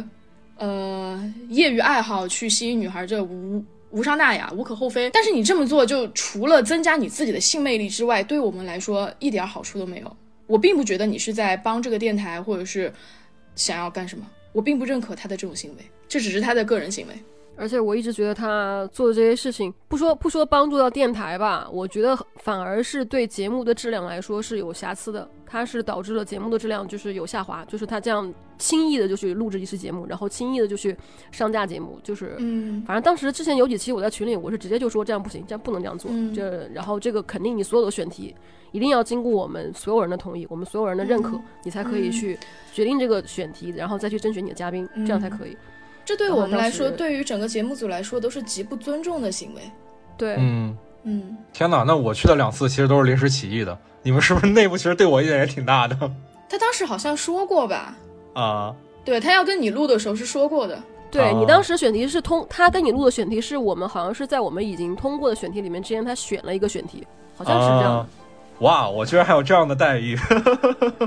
我都不知道这些事情。但是麦就是你们在嗯录那期节目的时候，呃，里面聊了很多你们的感情过往，嗯我们是有要求要多删一些的。啊哦，我嗯我没印象，就是最后那一期是吧？呃，就是厦门那期，啊啊啊啊啊！因为当时我我可能也是有一点儿就是。有点把这个事儿想太好了吧？因为我想去电影节的话，就几个影视类的主播，嗯然后一起聊，可能嗯、就算是没有主题的随意聊，也会是有一些比较好的内容的。But、嗯就一来，然后李某物就开始吐槽一些，或者是又在那里对他的前任伤春悲秋的，就真他妈让我反胃。嗯，因为他真的没有去电影节看电影啊，他怎么聊呢？就所以，我们吞云吐雾节目组把李某物踢出局之后，所有的对外工作是我跟小刀两个人就是承担起来，嗯，就不会出现这么离谱的情况。呃，我们聊完说李某物这件事情的话，我们是不是也可以总结一下？你比如说，能在他身上看到的哪些问题，我们以后再跟其他人，当然新闻关系是一方面啊，哪、嗯我们肯定没办法替那些啊付出了情感代价的女受害者去总结经验，但是你比如说新闻关系以外的，我们能。总结出来的，怎么样去防止这样的事情呢？或者说，在你的身边的朋友可能落入到这样的陷阱里的时候，我们怎么去替他们发现这件事情？嗯，我觉得就是这个涉及到金钱，就是说涉及到利益的这个东西，一定要谨慎。就是嗯其实嗯，在我们看来，所有的借他钱人，大家都是一个一方面是出于就是说对他的信任，另一方面也确实是感觉就是有一种好像不借钱不太好的那种感觉，就大家都比较善良嘛，觉得这个人好像确实是有难了，然后或者怎么样，嗯不借钱好像不太好。但其实心里也是有疑惑，该不该借他这个钱？但是其实嗯这个时候就应该去相信自己心中的这个疑惑，我该不该借他这个钱？嗯，就是要去弄清楚我该不该，然后但是你知道，我从来没有过疑惑。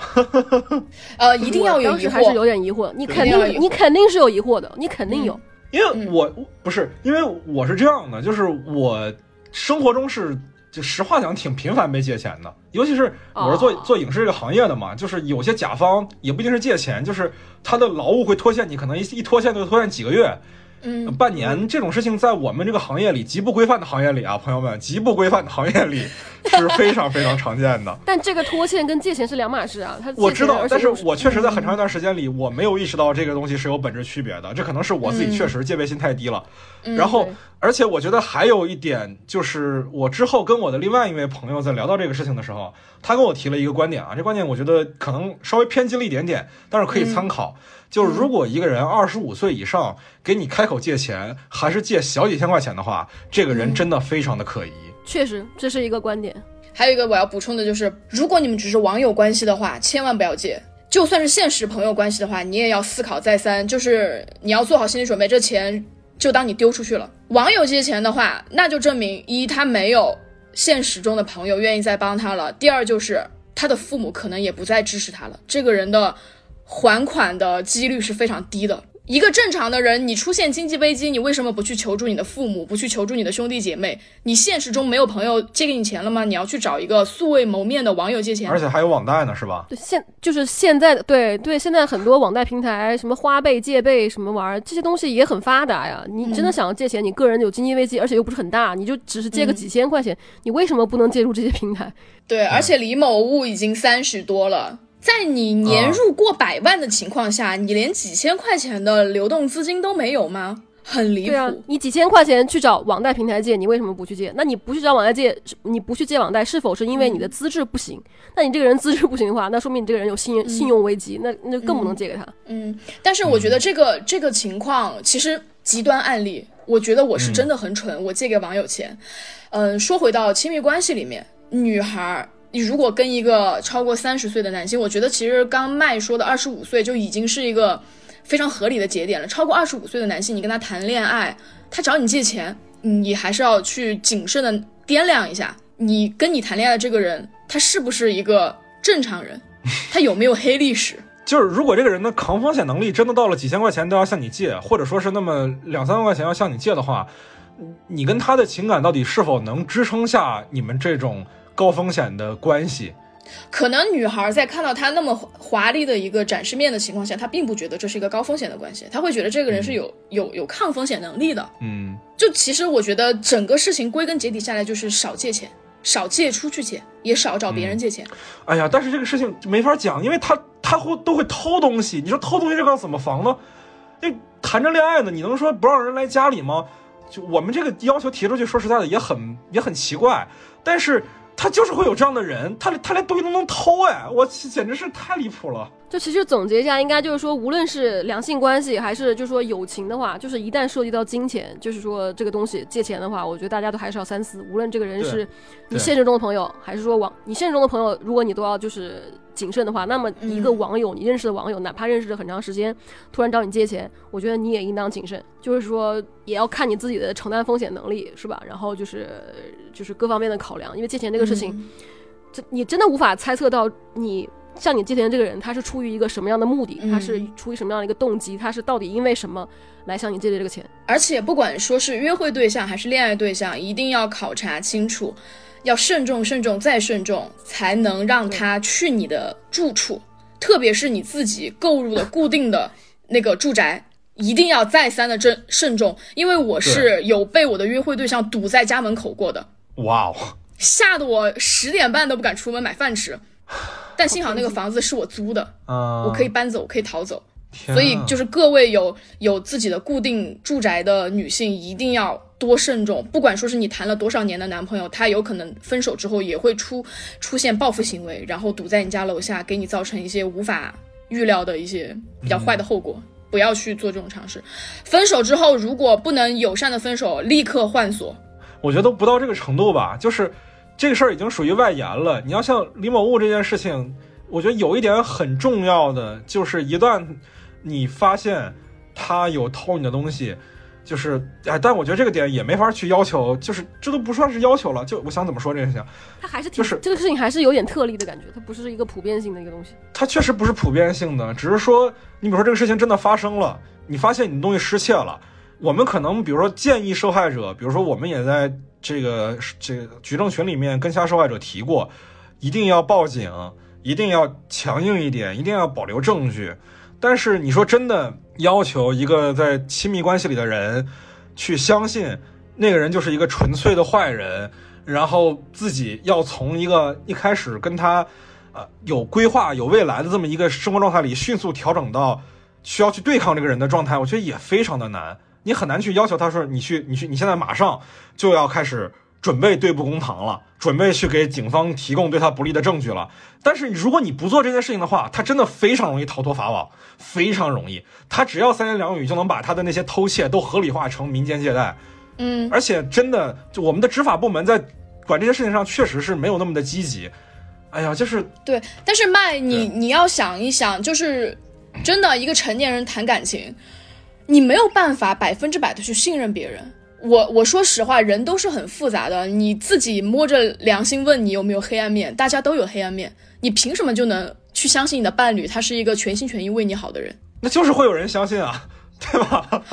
吧，这个就这个就是我们需要去警告他们的，一 对吧？需要去提醒的地方。这个就好矛盾。就算你的爱侣再怎么完美，他始终是个人。就算你再再要花时间，再要去克服自己心里，要去接受他是个骗子的话，但你的行为，请你理智一点，该换锁换锁，该怎么样？我是觉得很难，就是一开始就是顺着觉得他是个骗子这个这个这个直觉去走。我觉得是这样，就是一旦在涉及到金钱这方面的问题的时候，我觉得无论是友情还是亲密关系，我我希望被借钱的那一方，或者说是呃被那榨取那个价值的那一方。还是多相信自己的第一直觉，因为我相信第一直觉一定是疑惑的，肯定是疑惑的。就是不可能是一一找你借钱，你就是嗯好，我马上借你。我觉得这个是不太符合这个人的这个这个本性的这个。我我就是这样的。我们三个都是这样的。李某物找我们借钱，我们三个都是马秒打。我看了截图，对，刀子你也是秒打哎。我哪有秒打？但是我心里有疑惑呀。我说这人干嘛借钱？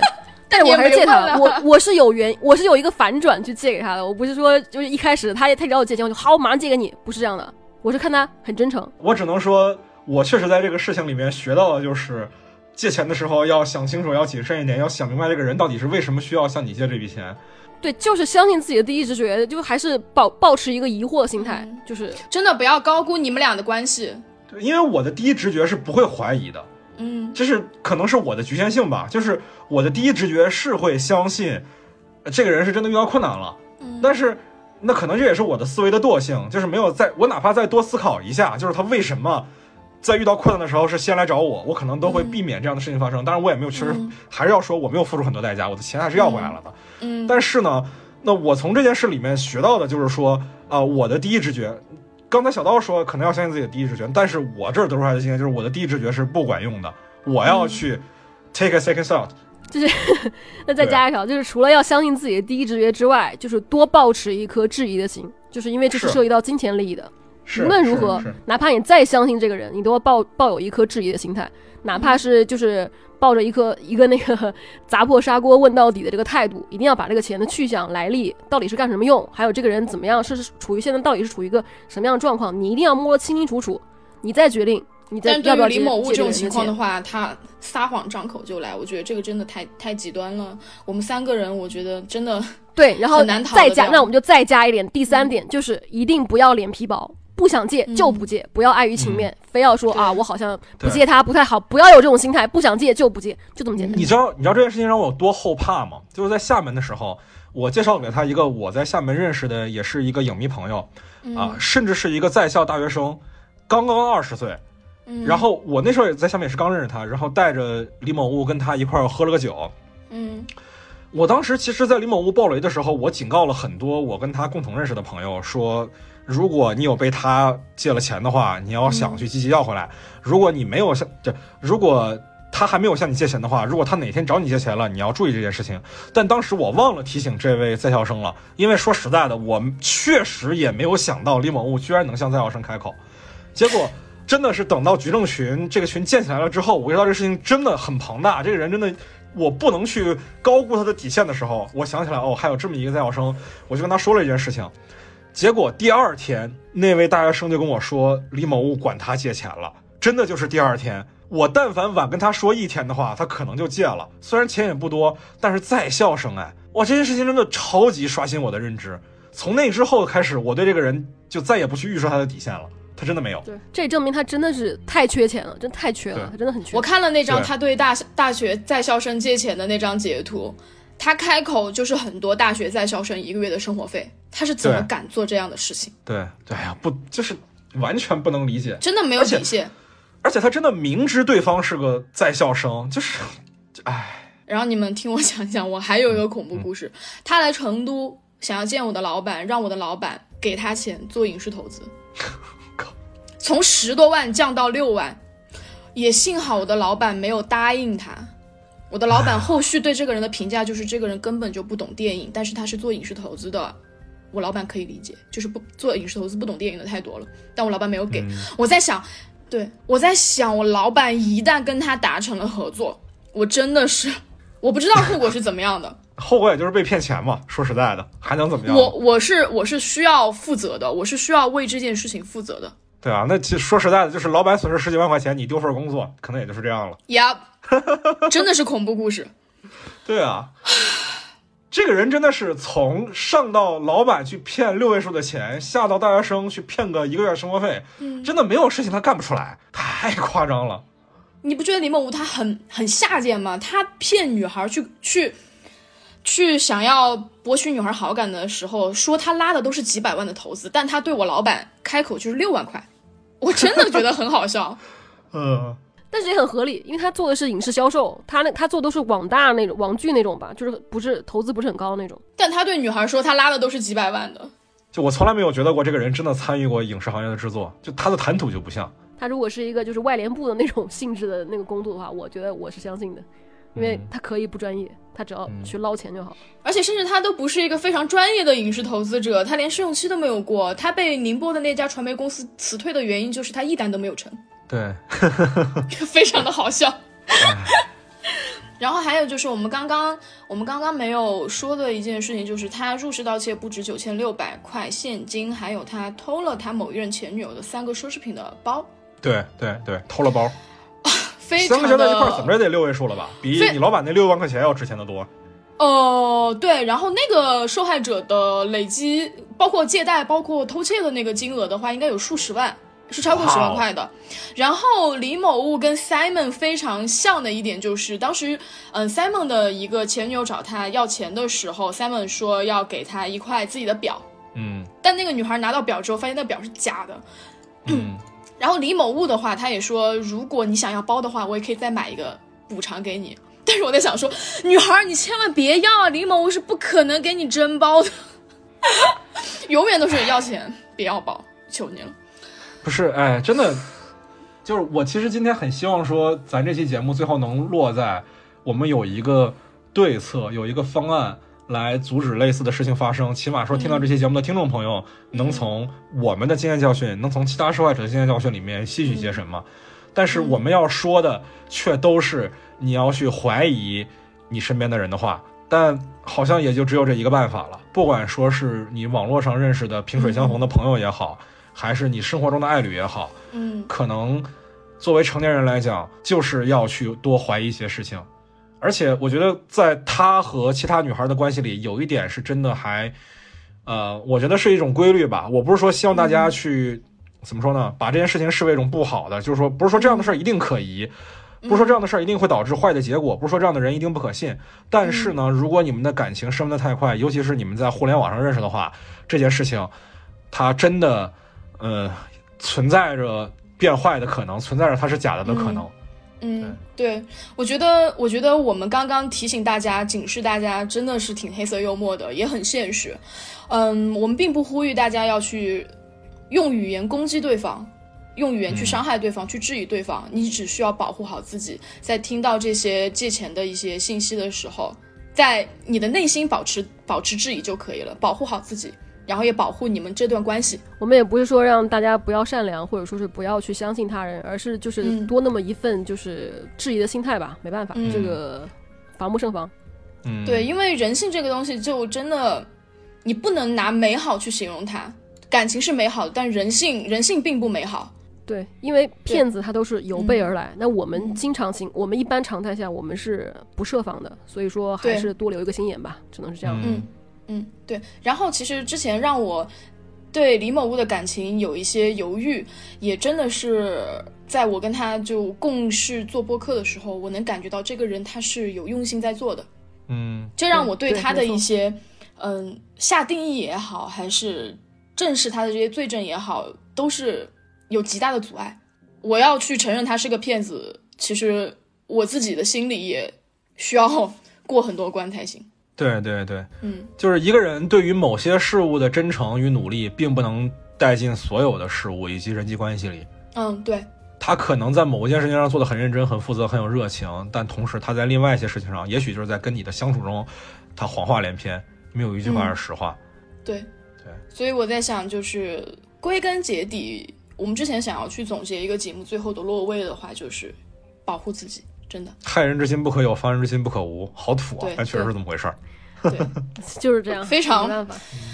非常普世的道理。但是我们确实从小接受这样的教育长大，但是我们最后还是栽在这儿了。对对、嗯对，成年人可能都要上这么一课吧。只能说对我们运气好，付出代价小。嗯嗯，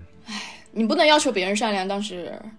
自己善良就好，保护自己。对，嗯然后我觉得其实我们也希望说，如果在听到这期节目之后，呃，希望大家也可以把这期节目分享给更多的人。也许你的身边还有李某的受害者或者有相似经历的人，啊、我们也在进一步的进行搜证吧。我们的举证权还在啊、也希望说我们。一呃，集结更多的受害者，真的也许能在法律层面惩罚到这个人，我们还是抱着这样的期待的。对，也希望大家嗯啊、如果有类似的相关的线索或者证据，可以提供给我们。就像刚刚麦高芬所说的，我们这个矩阵群一直都存在，然后里面的成员也一直在活跃，大家互帮互助。我们也有了就是一些法律上，还是不管是法律上，还是一些报警的一些经验，我们大家可以一起去帮助到你。如果你受害了，请一定来联系我们。可能对于某些受害者来讲，你把这个受骗的结果承担下来，对于你来讲损失很小，并不是一件不能接受的事情。但是如果你在这件事情上选择了沉默的话，其实是变相的纵容了他去伤害更多的人。对，嗯，我不是想要去道德绑架受害者，因为受害者当然首先是，如果你们在有能力保护自己的基础之上，还愿意去帮助更多的受害者的话，那我是非常感谢也非常支持的。我们都会很支持你的，对，而且我还想补充一个事情，就是，嗯，其实我们的曝光帖里面有好多位，嗯，重大的受害者都没有参与进来。其实李某物的犯罪事实不止这么一点儿。对对，我们已知的都有很多，只是有一些受害者选择了他们自己的处理方式而已。对。我们是尊重受害者的个人选择，对我们尊重就是大家的选择，就是无论你是选择保护自己也好，还是站出来也好，就是如果说你站出来的话，我们肯定是。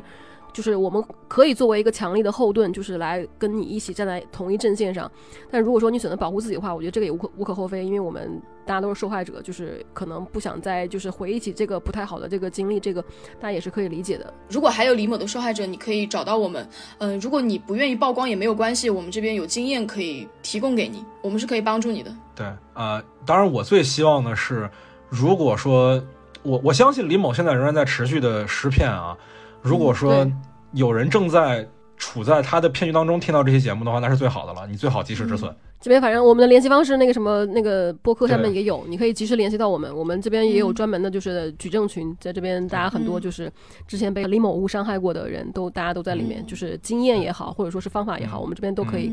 有一个比较就是。像是一个智囊团一样吧，就可以帮助到你。就比起你自己一个人承担这些的话，肯定是大家一起来帮助你。这样这样的话，可能你会更有安全感，就是也会就是没那么害怕，就是不会不会那么紧张。聊了这么多非常黑色幽默的一件事情，就是这期节目的播出，它并不是这个事件的一个结尾，只是说在这个事件的中途，我们几个人做了一个复盘而已，给大家传授了一些经验而已，希望。大家用一些方式去保护自己，希望这期节目对大家的日后的社交，或者说是对一些两性关系的处理有一些嗯重新的思考，我们也是非常开心的。我们很希望看到大家，不管说是有没有经历，还是说听到这期节目会有一个成长吧。反正我是成长了。好，说到底，李某物这件事情对于吞云吐雾这档播客来说打击。还是挺大的，但是未来的话，我们其他的三位主播大鱼、小刀跟黑灯的话，其实也会不断的给大家带来更多更优秀的音频节目。嗯，我们也不希望被李某物这件事情纠缠太久，我们也希望这档节目还有电影能陪大家走到更远、更美好的地方去。我也会常来的。对，然后也请大家多多关注我们的有台散场通道。谢谢。然后谢谢谢谢麦高芬这次来做客我们的播客。对，麦高芬也是非常勇敢的一个男生。没有做这个播客，做这期播客其实是很轻松的事情。我觉得最难的是整个这个过程吧，这个过程真的还挺消耗的。我知道我自己付出的东西其实都很少，不管是为他所骗取的东西也好，我觉得。呃，其他受害者肯定损失了更多，而你们两位也是在，呃，自己工作很忙的时候，还要去整理材料，还要去写那些帖子，可能这才是比较劳心费力的吧。那我做的事情其实只是啊参与而已，把我知道的，把我能做的事情做了。嗯，也非常感谢你们的勇敢，真的。这怎么开始客套起来了？就是不是真的。真的不是客套，真的不是客套，因为我一开始对这个事情的推测的结局是，可能你们也不会再想弄这个节目了，然后这个事情就无声无息的结束了。我确实是没有想到之后你们还有这么大的能量把这件事情真的推进下去。我觉得这个事情真的是非常非常有意义的，而且我也能从这个事情里面获得很大的能量，就是啊，无论说我们能不能惩罚到这个人，但是我们可以帮到的是其他的受害者。我们真的在这个事情里面给了一些其他受害者能量，对吧？这是我们尽可能的力所能及的去，就是影响到那些还没有被他去伤害到的人，希望能让他们留一个心眼。这是我们能做到的唯一的事情了。对，可能我们三个人看了太多好莱坞超级英雄电影了吧？永远坚持正义必胜。